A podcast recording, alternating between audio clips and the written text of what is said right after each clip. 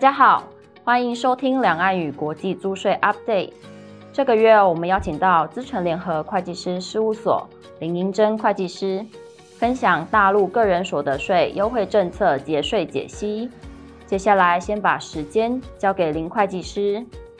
大陆的个人所得税哈，这个呃有许多的这个优惠哈，眼看即将到二零二三年十一月三十一号即将到期哈，那许多派驻在呃大陆的这个呃台干哈，基本上都很关心。那我们很乐见的这一次这个呃大陆税局这边哈，一次性的这个出台，将许多关键性的这个呃优惠哈延长到二零二七年十二月三十一号。那我们今天哈跟大家介绍三个主要呃常被询问度呃极高的这个呃优惠哈，跟大家分享。第一个部分呢是呃全年一次性的奖金哈，可以选择单独计税。那第二个部分呢是这个呃外籍人免税津贴哈，这次也得到了一个续延。第三个哈是员工拿到上市公司的这个股权激励收入哈，可以单独计税。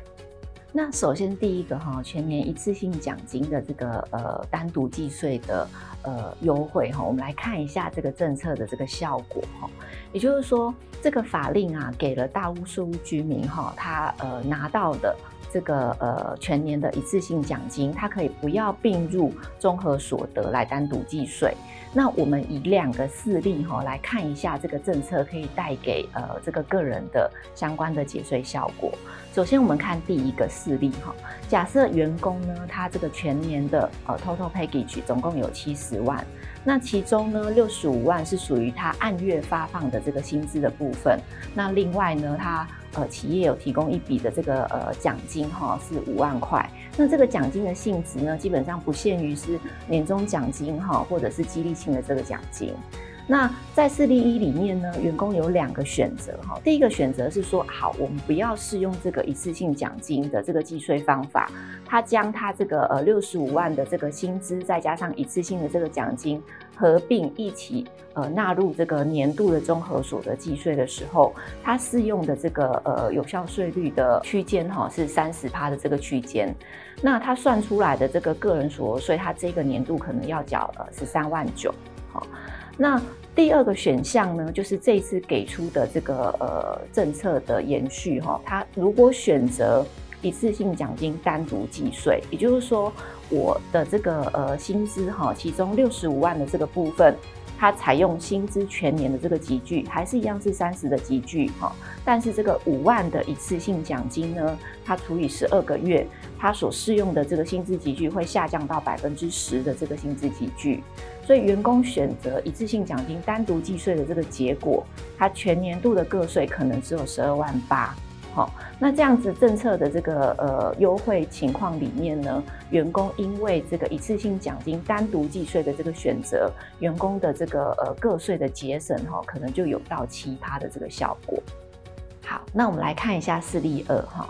呃，假设在这个政策红利里面哈，企业协助员工哈进行这个薪酬制度的一个调整哈，那员工在这个呃优惠的政策里面哈，它的这个节税效果可能可以带来更大的效益哈。我们举例来看，呃，同样是这个员工，他的这个呃总 total package 还是一样是七十万哈，只是说在这一次呢，一次性奖金的这个金额哈，我们从五万调升到十万哈，那呃薪资的这个部分哈，从从六十。五万哈调降到六十万，在这样的这个薪资结构里面呢，如果员工选择这个呃选项一哈，就是合并综合所得计税的时候，那他的这个呃个税哈一样是十三点九万哈，跟这个呃事例一样，但这个选项二呢，他在这个情境里面选择一次性奖金单独计税的这个结果哈。呃，会让这个呃个税的呃总金额哈呃下降到十一点八万，所以我们可以看到的是说，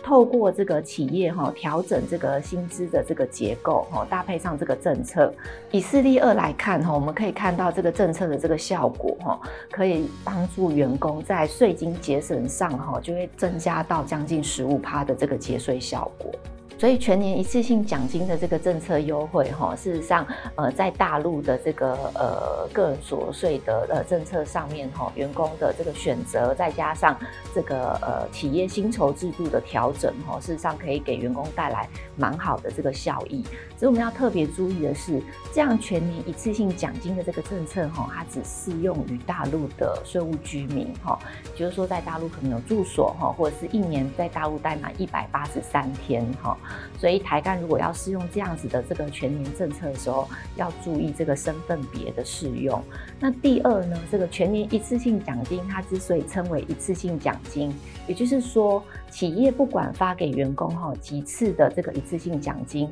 呃，这个员工都只能一个年度选择一笔的呃这个奖金哈适用这个优惠哈，就是多笔的奖金还是不能适用，它只能适用一笔哈，这个要特别注意。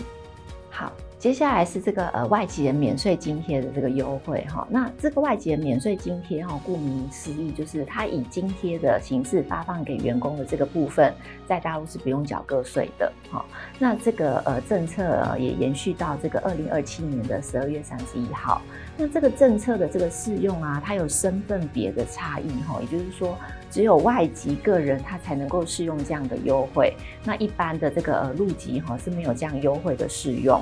那我们台干在大陆哈，对于这个呃外籍人的这个政策哈，实务上台干是可以适用这个外籍人的呃优惠的哈。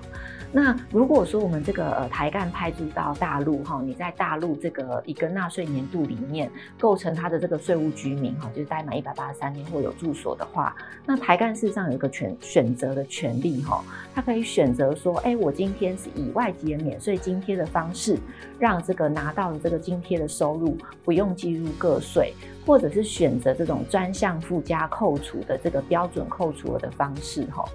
那这样政策的选择哈，只能呃择一适用哈，它不能是说哎个别单项并用的哈。我们看一下外籍津贴的这个呃内容哈，它包含这个住房、伙食、搬迁、洗衣等等的这个八项津贴哈。那这八项的津贴呢，它是采用实报实销的方式去进行这个呃免税的呃优惠哈。那如果说这个外籍个人哈，在一个纳税年度构成居民的时候，他有另外一个选择，他可以选择专项附加扣除哈。那我们看专项附加扣除它的这个内容，包含这个三岁以下的这个幼儿照护。子女教育等等哈，它是采用法定限额扣除的呃方式哈来进行。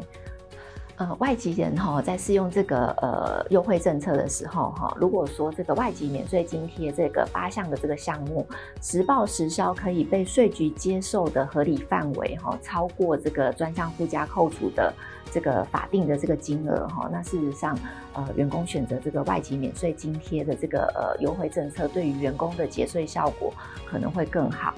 那要特别注意的是啊，外籍免税津贴的这个部分，因为它是采用实报实销的方式，所以大陆税局对于这个实报实销金额的合理性哈，存在一个审查权哦。再加上企业这边需要协助员工哈，在对于这个呃八项津贴的凭证哈，可能要定期做一个收集。那依税局这边的这个要求哈，进行相关的这个呃事后的审查应对哈。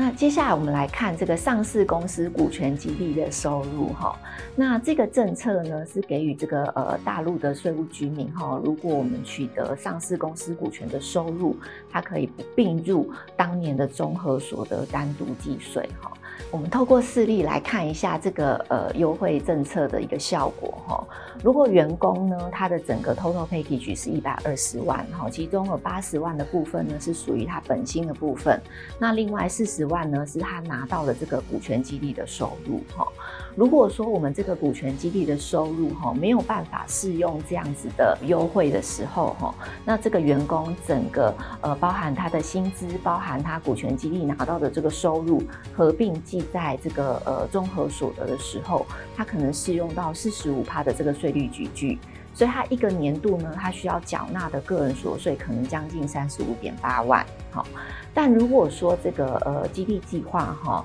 它的这个设计，它可以符合相关的这个呃员工适用这个不并入综合所得单独计税的这个优惠的时候，那它的效果会是这样。也就是说，他本薪的这个八十万哈。它是用它呃并入综合所得税率级距，大概是三十五趴的税率级距。那另外四十万的这个呃激励收入，它单独计税的这个效果，它可能用到的是二十五趴的这个税率级距。合计起来呢，这个员工如果这个激励计划呢，它可以符合这个优惠的话，那他的这个个人所得税它可以下降到二十六点二万哈。所以整个节税效果来看的时候，有将近到二十六趴。所以我们可以看到，哈，这个激励计划，如果企业提供给员工的这个呃激励计划，可以符合这个呃上市股权收入单独计税的优惠的话，那对于员工在个税上面的节省，哈，基本上是有比较蛮大的一个效益，哈。那我们要特别注意的是啊。这个企业所颁布的这个股权激励的呃计划，员工要适用这样的优惠，他必须要以这个激励计划在呃相关的这个税局哈合规，及时的完成相应的这个核备哈。那再加上说这个激励计划它所设计出来的这个架构哈，是否是呃能够符合这个呃优惠取得的？例如说，他是不是呃员工直接取得上市的股权哈，或者是说他还透过了。呃，相关的持股平台，可能这些的这个架构哈，对于员工适用这样的优惠，都有造成相应的影响，要特别的注意。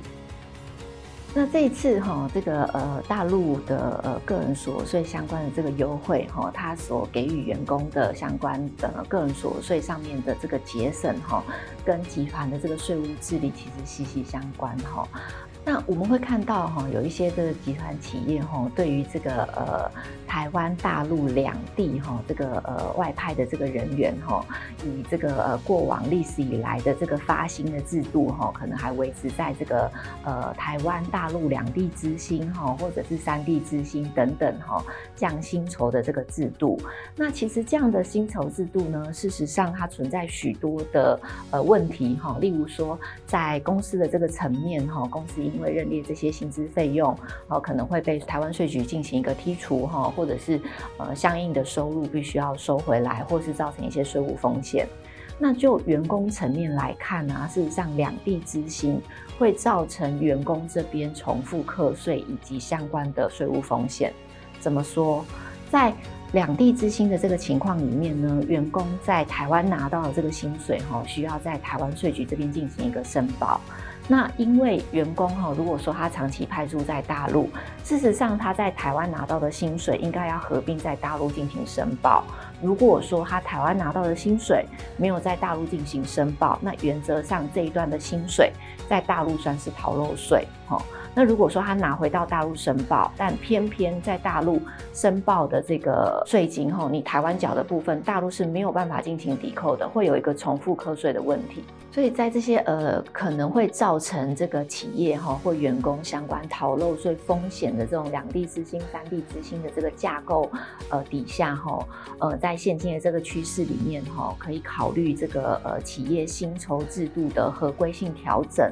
哈，来让这个呃整个制度趋向于合法节税的方式前进哈。那包含这个员工有一些呃比较好的节税效果，它可以合法来适用。或者是两岸这个呃税负的这个合法的地面哈，来避免重复纳税哈。例如说这个呃薪酬制度的调整，让大部分呃台干的薪水哈在大陆发放哈。那台干这边在申报大陆所得的时候呢，把台湾这边发放的薪水并同在大陆这边申报。那大陆这边申报的这个呃个人所得税可以拿回台湾进行抵免哈。来避免说，呃，有双重征税的一个呃问题。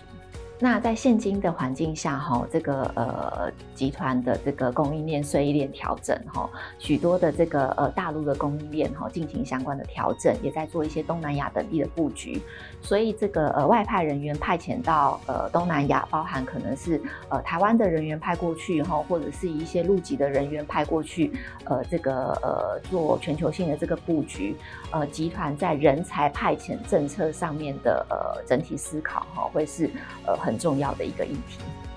谢谢大家的收听，也欢迎大家到 PWC 台湾 YouTube 频道观赏影片或订阅 Podcast 频道，及时取得最新资讯。我们下个月空中再会。